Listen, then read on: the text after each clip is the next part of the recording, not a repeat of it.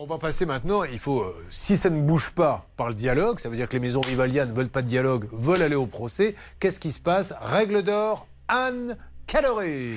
La règle d'or. Faut attaquer qui, quoi, comment Alors là, euh, en, en l'occurrence, pour le cas de Grégory, c'est la garantie de parfait achèvement, c'est-à-dire la garantie qui court un an à compter de la réception. Là, vous, votre réception, elle date de juin.